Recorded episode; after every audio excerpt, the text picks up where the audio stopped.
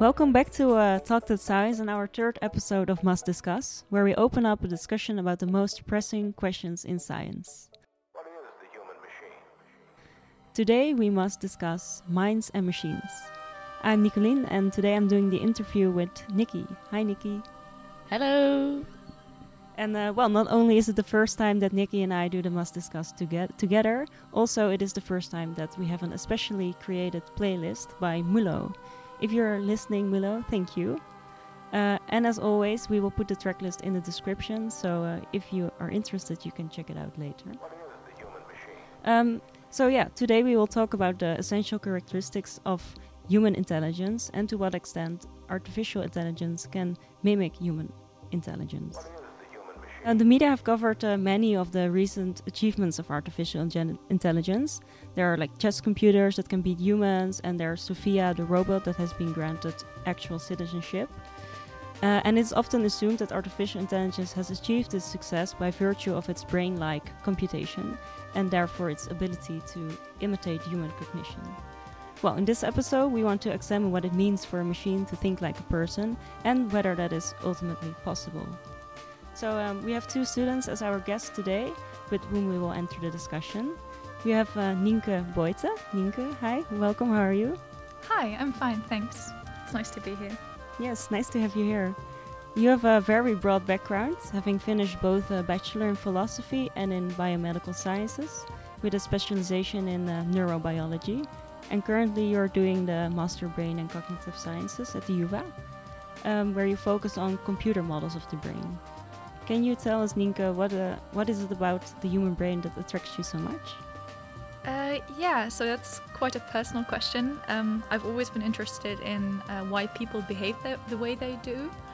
Um, and I've always felt that a lot of people behave very irrationally, and I was just curious why, um, what drives people. Um, that's more of the, the social side that I find interesting. And then I also find the, the brain as an organ, as sort of a biological mass, really cool. It just looks cool. It makes me very happy. If, uh, one of my happiest memories is holding one in an anatomy lab.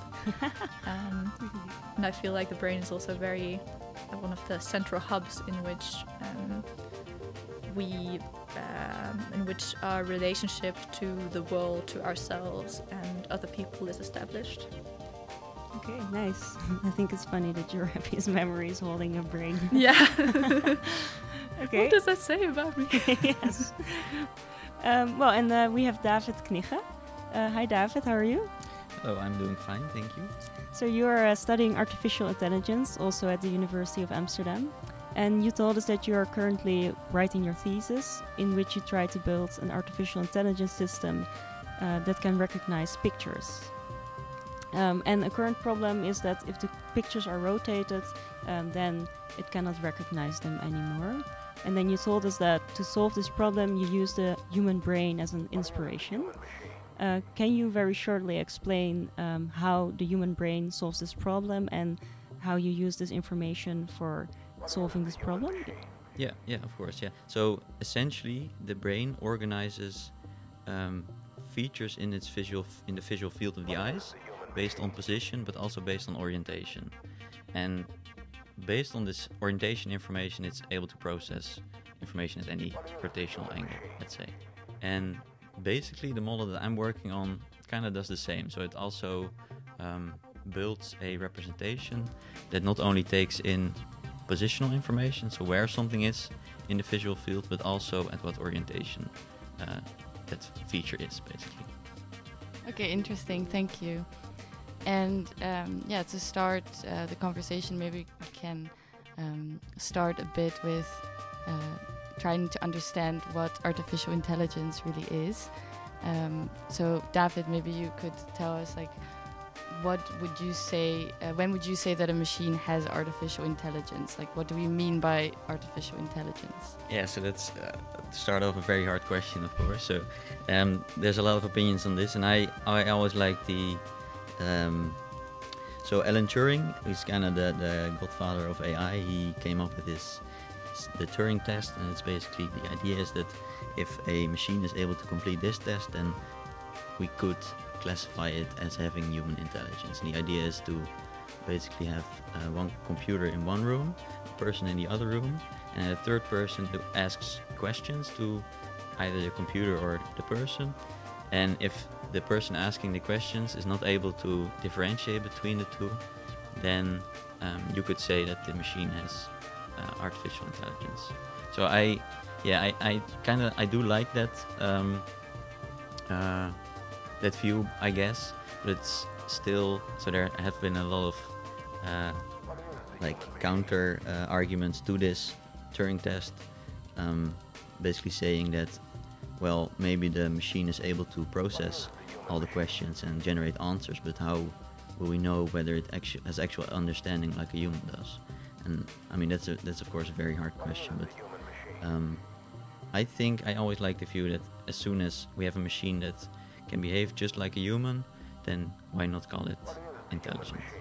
Okay, so you wouldn't mind that we maybe don't know if it really understands what it's saying or that has emotions or something. Yeah. So so Alan Turing actually he also thought about this, and he um, I, I think it's pretty funny what he said. He said something like, um, "It's generally not polite to not assume that other people aren't thinking either. So we generally, out of politeness, assume that every person who behaves intelligently also thinks. So is also also is intelligent. So why not do the same for machines?" Yeah. Okay, interesting. Yeah, I think we will later be able to discuss it more, like whether we think it's required for uh, artificial intelligence. Um, but for now, I have another question. So, um, when like you study artificial intelligence, and uh, do you notice that uh, when people develop, um, yeah, AI basically, do they to what extent do they look at the human brain for inspiration? Yeah, so I would personally say they don't look at the human brain enough. Um, there have been very clear examples of um, models that explicitly use the human brain for inspiration that have been very successful. So, for example, the type of model that I'm working on, um, one other aspect of the human brain that it uses is that the human um, visual processing system is built up very hierarchical.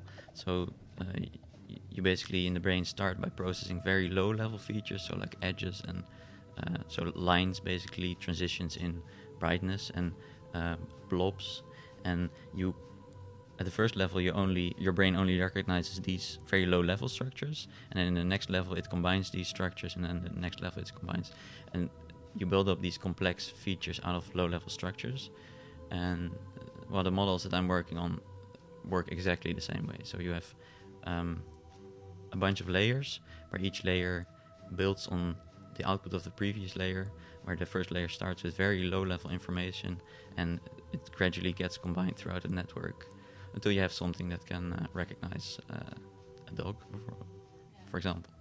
Yeah, that's funny. So, but it, I guess it's interesting that we don't normally notice that, like when we experience, like it's not like we look at tiny pixels and then combine them actively together. But I guess it happens like unconsciously. Exactly. Yeah. Yeah. So, yeah. So the brain, so the brain just does this all automatically. Yeah. But um, well, there is this, or at least that's a theory, of course. Uh, the brain isn't fully understood yet, I think. But one theory says that the brain processes visual information strictly hierarchically. Yeah. So yeah, yeah. And um, is it also true that in general, uh, AI that um, is developed, that is uh, which is inspired by the human brain, um, that it that it is preferred over AI that is not inspired by it? Um, personally, I do prefer it.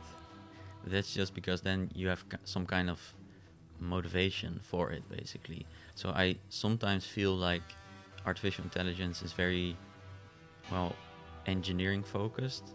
What I mean by that is that um, people that study artificial intelligence or developers that use artificial intelligence are often very focused on getting good results. So they'll try anything that intuitively seems like it might do something, and sometimes they just randomly try stuff, and very often it's it's not quite clear why certain things work so well, basically, and then we still use them, and I mean it's it doesn't feel right to me to just uh, try a bunch of stuff and basically kind of ignore the the millions and millions of years of evolution that have gone into the human brain. That's that's basically how I see it. Um, Yeah. Yeah. So it's more interesting if there's like a theoretical explanation of why it works well. exactly. Yeah, Yeah. that's how, that's how I feel. And um, okay, so then uh, Nienke, maybe we can ask you some stuff about uh, the other side of uh, our topic today, which is uh, the study of the human mind, basically independently. Um, but you told us that you uh, also use uh, computational models to study the mind. Um, and well, my first question is, what is a computational model? Uh, yeah, so you can see a computational model basically as a formal explanation um, for the system you'd like to study.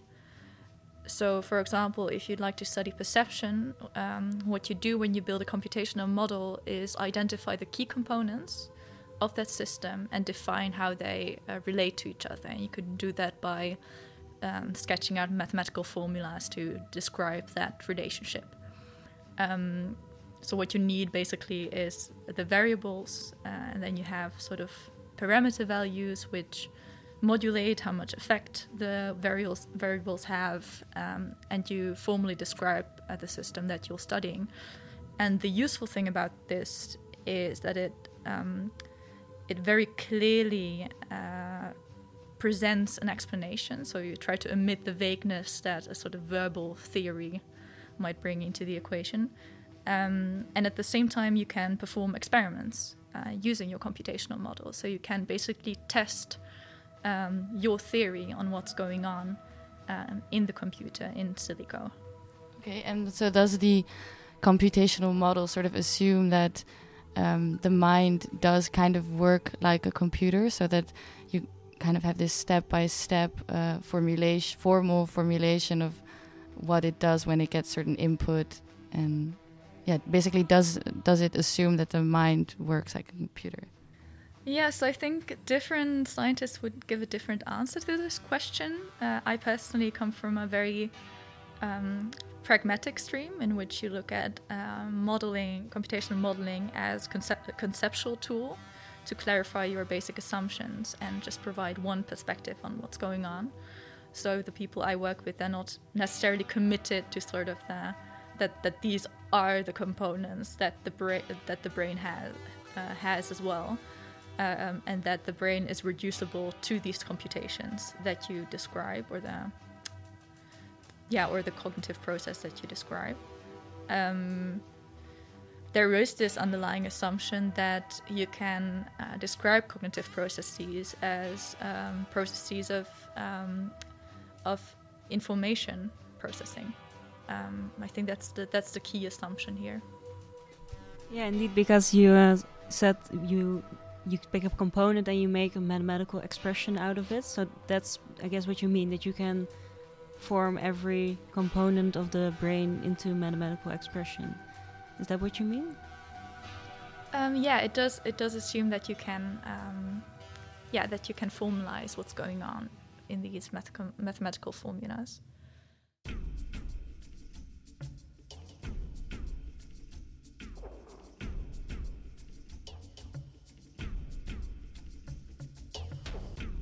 So yeah, the last few years, artificial intelligence has made exceptional progress, but still, uh, it's not yet on the same level as human intelligence. And um, yeah, we want to discuss some challenges for artificial intelligence.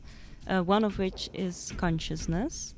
Um, yeah, Nienke, what is consciousness according to you? That's a very hard question. Um, so we we do have some common sense notion of consciousness, and there are a lot of different cognitive processes that are associated with what we would call consciousness. Um, so one of them is um, the ability to experience, uh, and you'd call that phenomen- phenomenological consciousness. Um, then you also have self-awareness, uh, the awareness that um, you exist as an independent being and you're also to tell other people about it. That's also something we associate with consciousness. Um, what kind of underlying uh, processes are involved? That's still uh, a huge question of debate. Um, so some people would say there is um, a hard problem of consciousness. So there's this explan- explanatory gap between um, the ability to experience and possible underlying uh, neuronal structures. Uh, one cannot arise out of the other, or at least there is this challenge for neuroscientists to explain how one arises out of the other. Um, personally, I'd say that um, I, I'd, s- I m- most like the explanation that says that consciousness is a property of networks um, and a property of a certain um, or- a certain kind of information exchange within a network. Um, And what kind of property then? or is it um, yeah, I think that's too complex to Okay, explain here because yeah.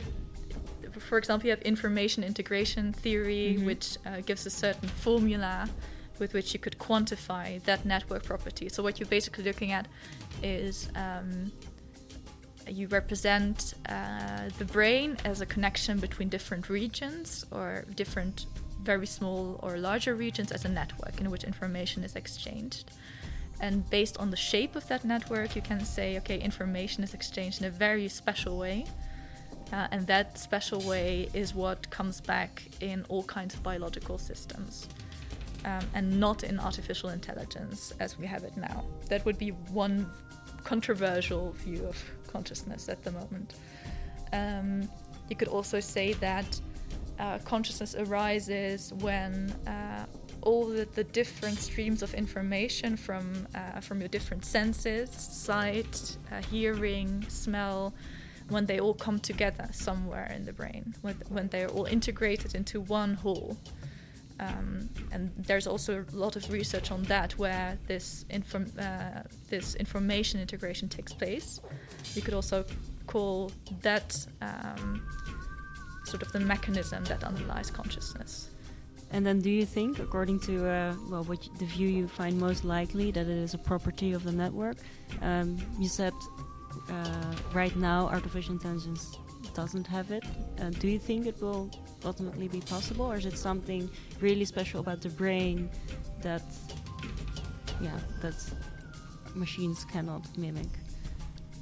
Um, the short answer is I don't know.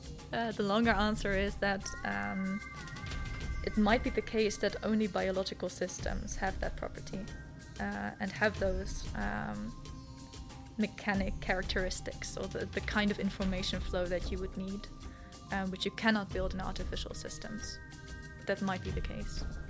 Can I ask one thing? So, when you talked about like this uh, this property that the neural networks would have, um, is that would that then explain, uh, or would that be that thing that we think is kind of this? You also refer to like the phenomenological uh, aspect, like this experience of there being some subjective um, I, like this this subject in us that is experiencing everything like is that what this property would be or would emulate or like how, how would you maybe uh, describe consciousness just intuitively like how would how would you describe that Um, yeah, so the, one of the problems uh, I also run into when trying to ask, answer this question is that our common sense notion of consciousness is very rich. And we also um, have our human like conscious experience as a starting point. So, what we call experience is already uh, shaped by uh, what we as humans experience and how we communicate that to each other. Um, if you talk about uh, a certain type of information integration, that's of course further away from what you would call human like consciousness. And might also just be um, a property of uh, information exchanging systems in general. Uh, so then, then you'd stretch out sort of the our a notion of consciousness uh, to include a lot of other biological systems as well. And it would not, I think, what you would call consciousness then would not be human-like consciousness. Um, I think if you look at human-like consciousness, that that aspect of self-awareness might be especially important. And uh, David, what do you think about about this? Uh, because you mentioned earlier the Turing test, and then uh, we actually already talked about understanding, which is maybe not exactly the same thing as consciousness, but it definitely seems kind of related. Do you think, well, firstly, that it is necessary at all to talk about consciousness uh, for to call machine intelligent? Yeah, so I do think it's important to talk about consciousness because I think it's something uniquely human and it's something that is very connected to our intelligence, I think. The fact that we are conscious and that we are able to, well, uh, have subjective experiences basically. Um, but, well, I, the view that I always like is uh, you just mentioned that it might be possible that consciousness is something that only biological sy- systems may generate or may uh, or consciousness may only arise from biological systems but i always like to take the view that uh, even in biological systems there are some laws that underpin these systems and i think that eventually we'll come to understand these laws and as soon as we understand them we can build a model using these laws. And then we would in theory be able to simulate a mind. And um, I don't know you, you would have a machine that is may- maybe processes information exactly the sa- in the same way as the human mind would. And I don't see the, the separating line then anymore I think And what do you both think about then this argument that we had earlier? Like it would be actually impolite to, um, we said it would be impolite if the not to say that the that the human understands what we're saying. Well, in the same way, you can say it would not be polite to say that this machine doesn't understand it. And again, in the same way, I think we could say it would also be not polite if we have a say we have a robot that just does anything similar to what we do. Wouldn't it be polite to assume that it doesn't have consciousness? I mean, how do we know whether it has it? Yeah, I think that um, looking at the behavior of another person, and if, if we would call that intelligent behavior, is a, a very important sort of first detection mechanism for consciousness or for intelligence. So the Turing test is um, a good test in the sense that it, it uh, if, a, if a robot would behave uh, like a human, we have a good reason to assume that they also think uh, like a human.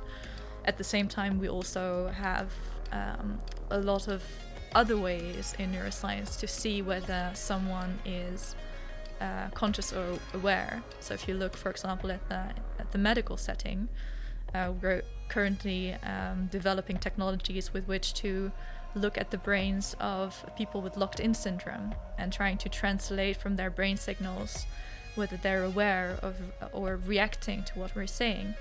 Um, in that case, the behavior doesn't say anything about their, their state. Um, but because because we have these um, new ways of measuring uh, things we associate with consciousness, um, we can actually look inside someone's brain, um, and I think that uh, that shows us that we cannot only look at behavior.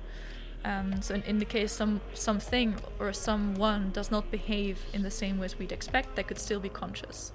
Um, but that might necessar- not necessarily be, be, the other way around. If someone behaves like an intelligent and conscious being, we, we, are, we can safely assume that they are intelligent as well. Yeah, that makes sense. Do you then also think that um, if eventually we find out that everything in, that happens in the brain is governed by physics and by chemistry, do you think it, it would be possible to simulate, using these laws, simulate a brain exactly like a human brain? Would that brain then be conscious?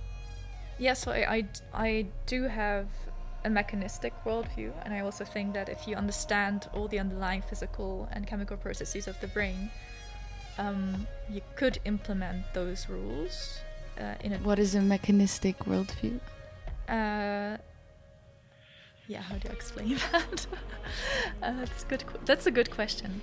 Um, uh, it's it's basi- basically that you um, it's yeah, it's basically the the current uh, the current scientific worldview that you see that you're materialistic, uh, you see ev- everything as a material substance, uh, and try to uh, describe uh, different processes at different um, levels of interpretation. Um, yeah, in terms of terms of their components and uh, the, the mechanisms, underlying mechanisms. Okay. I'm not Is- sure if I'm giving a good interpretation. Yeah, now is, Yeah. It, ba- is it basically the idea that th- everything is physical and Yeah. there's nothing except the physical, basically? So That's- everything yeah. eventually is governed by certain laws, and there's no. Well, maybe this is the wrong word, but there's not something like a soul or something. Is yeah, I, I still say that there is a soul. Soul It's just not what you'd expect it to be. Okay, yeah. But then the soul would be something physical. in Yeah, the end. yeah. Okay. Yeah. Yeah. yeah. Cool. yeah. You were you were saying something uh, before. Uh, Yeah. What was I this? saying? Oh, sorry, I interrupted you. I asked about um, whether you thought consciousness would arise in a system that we s- would simulate using all the laws that we've learned the human brain operates on. Yeah, so I do believe that everything that if you uh, get to sort of the the uh, core of all the physical and chemical processes and you describe them, um, that you could model the brain perfectly. I just um, don't know that some of wh- whether some of these rules are dependent um, on. Uh, are dependent on the substrate. So whether some of the laws governing what's going on in the pra- brain are also dependent on uh, on our uh, carbon-based molecular structure. Right, right. Yeah, so there's this view, I believe it's called embodied cognition. Is, is that kind of what you're talking about? So I believe embodied cognition assumes or, or states that human intelligence and consciousness arises only not only from the brain but also from the fact that we have as humans a body a way to interact with the world is that kind of the view that you're taking Yeah, I think that's another point, but that's Okay. also a view I hold that you can't. Um, that one of the main functions of the brain is also regulating a body and regulating a body's relationship to the world.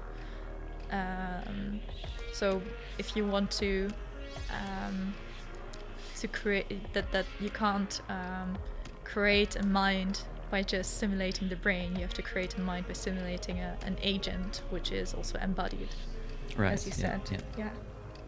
Okay, but then, last question. Then, if we were to simulate the entire body, basically, if we were to build a robot, which was just identical to like a, a human body, um, the only difference being we now have electrical signals instead of chemical processes. Would that robot, you think, be conscious? Is there something fundamental missing there then, do you think? Um, depends on what the how those electrical signals are transferred. Um, I'd say that there is there are a lot of these, um, a lot of different things going on in the brain. For example, there there is this sort of biological maintenance. You have this these immune cells uh, repairing stuff. Um, causing infl- inflammation, whatnot. Uh, you have these all, all these cellu- cellular processes, and you'd you could say, okay, all these processes are um, are not essential for, for the information transfer, but they still uh, might inf- influence how that inf- information is transferred, and they might even be essential um, for our, our very specific type of consciousness or a very specific type of intelligence. So, uh, because I lack knowledge about, because we, we know so little about what the um, necessary conditions are for consciousness to arise, um, I'm just not sure if, if the devil is not in the details. Right, okay.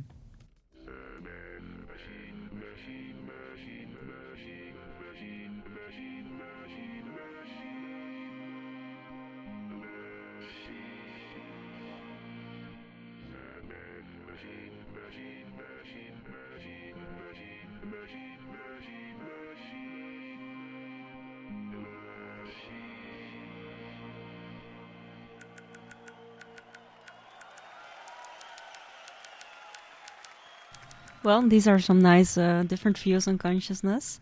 Um, so um, yeah, maybe we can talk about uh, another another topic uh, or property of the brain, namely creativity. Um, yeah, because well, very broadly, creativity is about creating something new. And then, um, if we think about machines, I think ma- many people think about something very mechanical, mathematical, even. And well, it might raise the question: to what extent can create such a system something new? To, and more specifically, to what extent can such a thing be creative? Um, well, David, you told us about uh, an example of creativity uh, creating the AlphaGo computer. Uh, can you tell something about this story? Yeah. So anytime someone mentions creativity and AI, I always think of this story specifically. Yeah, it's um, so a number of years ago, I believe it's 2015 maybe. The company DeepMind built a computer that is able to play the game of Go. It's an Asian, very old Asian game, um, where the board is basically it's it's uh, kind of similar to chessboard. You have lines, and the game. The idea is you play with two players, and one after another you place stones on the board. Um, but the board is board is quite large, and this means that the number of possible moves that you can make at any point is huge. So the only rule basically is you have to put a stone somewhere on the board. So this game is very complex. So while the game of chess has already been beaten by AI, uh, like 2000, I believe, some time around that, this game was thought by many people to be just too difficult to solve. Um, but AlphaGo uh, was created, which is basically a computer that plays the game of Go. And at first, the creators of AlphaGo had AlphaGo play against the European Go champion, and surprisingly, uh, AlphaGo won in 2015, I believe. But in Asia, they weren't they weren't very impressed because this European Go champion it was only like not a, that good. No, No, it, was, it wasn't. that. good. No, really, that's that's what they thought in Asia. Because in, in Go you have a rating system from uh, one dan to nine dan, and um, the higher up you go, the better you are, basically. And the European Go champion was only two dan, where the world's best players are nine dan, of course. So in Asia, they weren't too surprised and they weren't too intimidated. So in 2016, uh, DeepMind challenged Lee Sedol, who is well, arguably either the best or one of the best Go players in the world. Um, Lee Sedol accepted, and he said, uh, "Well, I'm probably gonna win. Maybe AlphaGo's gonna win one, maybe two games if he's if he's having a good day, basically." Um, so in 2016, the first match starts, the first match ends, and Lee Sedol's lost.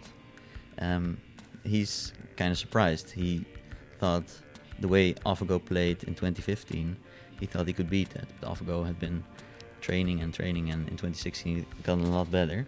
Then in the second match, um, they start off slow, and around move 36, Lee Sedol's getting kind of, um, well, he just lost the match. He wasn't expecting to lose, so he goes out for a smoke, and AlphaGo doesn't notice. So AlphaGo just keeps playing. So he places move 37, and as soon as the move is placed on the board, you hear the commentators basically exclaim in surprise.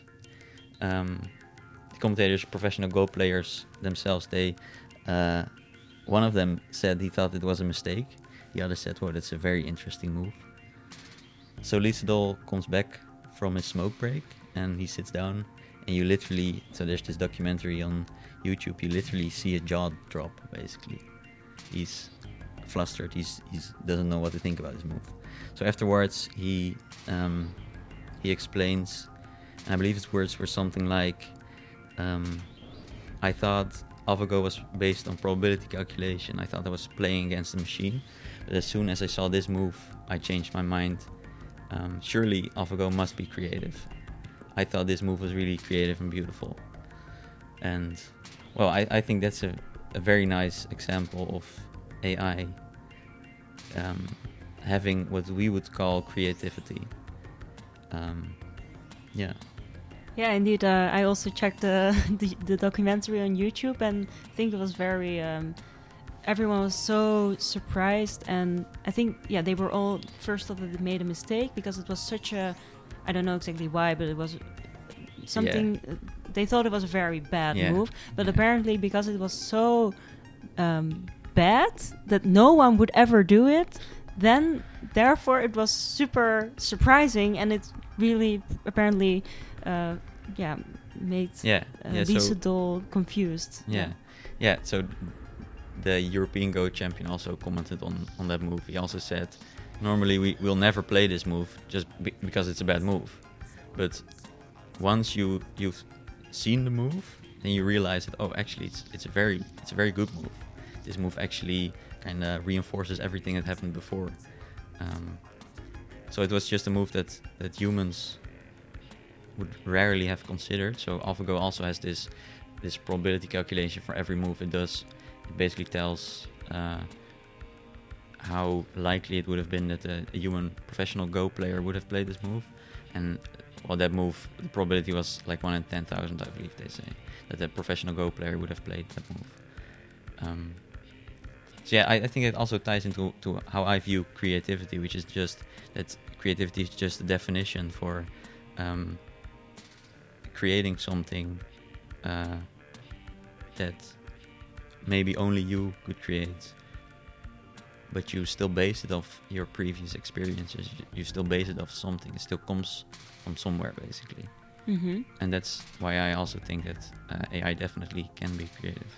So would you also say that, um, like for example, with art, uh, like creativity, basically, well, as some people might understand it, namely as creating something like wholly new, like out of nothing. Uh, um, but I guess that if you say that creativity, um, in a sense, is still caused by uh, previous experiences, then it's not like what people often think it is. For example. yeah I, I would for art. I think you always create something in the context of your own view on maybe the world or on a certain topic, right? And this is a view that you've built up, built up based on experiences. I think. So I think anytime you create art, you also imbue it with all those experiences, experiences that you've had uh, over time. I think, yeah. Yeah, and I think that this in this documentary it shows that it's also about doing something unexpected because that is what that computer did, and maybe, uh, well, in this case, apparently, this computer is even like better than humans at seeing what is super unexpected, and in that sense, maybe it can be creative. So, um, yeah, Nienke, I'm wondering, what do you think about this? Uh, do you think it's an example of creativity? Yeah, so I actually wanted to ask a question about this because you were saying that um, when you're talking about uh, creativity, um, you said that one thing uh, for you is that some somebo- somebody or something creates something uh, based on their previous experiences, which is unique uh, to them. Would would you, in the case of AlphaGo, talk about experiences or about learning? Um, can you say that AlphaGo has experienced things? I would say so, yes. So AlphaGo is trained in two ways. Firstly, they um, started off the training by show, basically showing it a whole lot of games of Go that professionals have played. So it's it's seen all these games. It's it now knows um, how these professionals play. It's I would see that as AlphaGo has had these experiences with the game of Go, and then in the second stage, AlphaGo was uh, trained using what they call self-play. Basically, it plays against another iteration of itself, and um, that's where it got really good. But I still view also the second stage as just experience in the game of Go. Yeah, I would say that AlphaGo has experience. Um, yeah, yeah. Because it basically means that it plays against itself, right? Yeah. Exactly. Yeah. Yeah. Yes. Do you do you uh, would you agree with this view? Yeah, I, th- I think you could call it experience, but then experience in a very narrow sense. It has information about how Go is played by other people, and uh, it has sort of played against itself by which it has uh, it, it gathers new knowledge on um, on how you could react to certain moves, for example. Um, but it's I th- also think it's a very limited definition of experience because we humans we have a much richer input in information and we learn in a much richer way. So I'm not I'm not against calling it experience. Um, I'm, was just interested in how you would define experience. Yeah, yeah. Okay, yeah. No, that's a good point. Then my definition of experience would be a lot narrower than your definition, I think. Yeah. Yeah, I think we use experience and learning very easily when we talk about computers, but at the same time, it's it's different. I, I'd say that it might be uh, that that move might be creative um, in that specific task specific context. So you could say this uh, program has had a lot of experience and has sort of um, has has learned how to uh, solve a certain task and playing Go really really well, um, and has also thereby produced uh, strategies that people would not use, um, which can be very surprising to others, and we would call that creative because it's new, it's unconventional, we can learn something from it. But I mean, we can also do that when talking about evolution. We can also say that evolution uh, created something or a structure that we find surprising and interesting, and we can draw or learn something from that strategy. But we would not say that um, evolution is an intelligent agent. Um, so I was just interested in so how how do we attribute uh, intelligence or intentionality to something? Um, that's why I asked that question about experience as well. Yeah, that, that's a very fair point, I think. Yeah, I don't know. I, I so AlphaGo, I, I do view it as some kind of agent, I guess, and it, it has a clear. Um, so you mentioned intentionality. It has a very clear goal specified for it, namely it needs to win, and when it wins, it gets well basically a positive reward, positive feedback, and I don't know how, how you would view this, but I've heard in my studies that this may be somehow um, uh, in the brain, in the human brain, may be related to how dopamine is secreted when, I don't know, you, for example, might win a game of Go yourself as a human. Um, so I think of Go, we you could call it an agent, but it would, and you could call it creative, but in a very narrow sense indeed. So it only it's only going to be creative on this very specific task that's that it has. Well, I, I'm still going to say learned that it has learned for basically. Yeah. Okay, then uh, I think I want to go to the final question. um, namely, uh, yeah, do you th- think, Nienke, David, um, that whether artificial intelligence can ever reach um, human intelligence?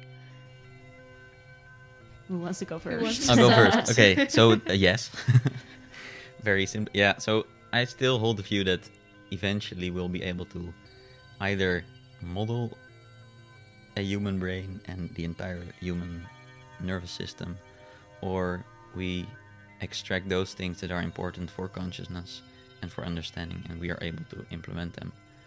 Um, I don't see any. Currently, I don't see any reason to assume that we would not be able to do this if we assume that everything that happens in our body is also governed by physics and chemistry, basically. And what about you, Nienke? Um, well, I also don't think there is sort of a theoretical hurdle to uh, consciousness and or intelligence being created uh, artificially in the future. But I do see some sort of technical or practical problems. For example, when it comes to um, computational power, our current computers are just not able to perform all the computations that be necessary to to simulate a whole, human brain. Um, but I mean, if you look at sort of the development of of our computers, that might be solved in the future. I'm not sure. And do you think uh, one of the things that we discussed just now, like we uh, con- consciousness, creativity, and uh, general artificial intelligence, do you think one of these is specifically hard? All of them are. Yeah. yeah, we picked them for a reason, of course. I think they're all very hard. I think, do think maybe that they're all maybe very related as well. So once you are able to simulate consciousness, you, by definition, I think, have now also uh, made a way to create experiences. I think, which I believe uh, shape creativity, for example, as well. So I, maybe they're all the same thing in the end. I don't know. Yeah, well, hopefully, uh, maybe if we solve one, we have all three. Or not, I don't know if it's actually something we want to achieve. Uh, that's also another Ooh. debate. well, okay, well, I think Yes, we do. Yeah, we do. Yeah. okay, well, uh, um, yeah, this brings us, I think, to uh, to an ending of this episode where we uh, talked about whether uh, artificial intelligence can have uh, some of the uh, essential characteristics of the human mind, like uh, consciousness and creativity. Uh, it was very interesting uh, to hear your thoughts on this uh, topic, so uh, thank you. Thanks. Thanks for having me. And Thanks also, for having me. Mhm. Yeah. and thank you, Nikki, also. Yes, it was very nice to have you all here. And again, thanks Mulo for the music.